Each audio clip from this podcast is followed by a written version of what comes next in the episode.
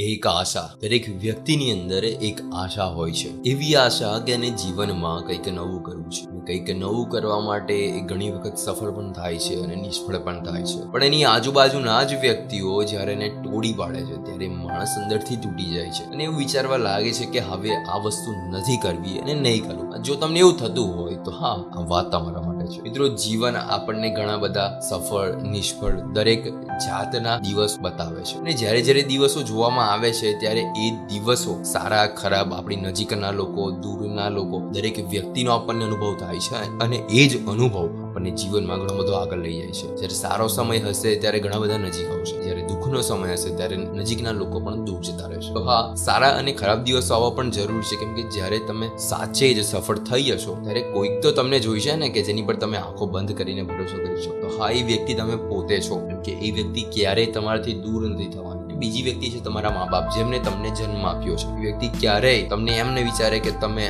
આ કર્યું, પેલું કર્યું, આટલા વર્ષે સફળ થયા. પણ હા હંમેશા તમારી સાથે જ રહેશે. એટલે એમનો સાથ ક્યારેય ના છોડતા. જીવનમાં જો બીક લાગે ને એક વાર તો ડરી જ જવું જોઈએ. પણ એની બીજી ક્ષણે, એટલે કે તરત જ એને પૂછવાનું કે, ઓ ડર, તું કેમ મને બીવડાવે છે? હું તો એક એવો માણસ છું કે જે ડરીને પણ ઊભો થઈ જઈશ કેમ કે હું એ છું કે જે એકવાર પડ્યા પછી પણ ઊભો થયો છું. હું એ માણસ છું કે જ્યારે મારી નજીકના લોકોએ પણ સાથ છોડ્યો છે. તું ક્યારે મારી નજીક આવે? જ્યારે જીવનમાં ડર લાગે, એકલા બેસો ઘણી વખત એવું થાય કે મારે હવે કઈ નથી કરવું. બસ આ બધું છોડી દેવું છે. ત્યારે પોતાની જાતને પૂછજો. વસ્તુની જ્યારે શરૂઆત થઈ હતી ને, ત્યારે કોઈ સાથે નહોતું. વસ્તુ આગળ વધવા લાગી ત્યારે તમે કોઈની વાત પણ નથી સાંભળી. કેમ? કેમ કે તમને પોતાનામાં જ વિશ્વાસ હતો કે હું કઈ ને કઈ કરીશ. વિશ્વાસને ફરીથી જગાવો, એ દિવસો પાછા યાદ કરો. ની શરૂઆત કેમ થઈ?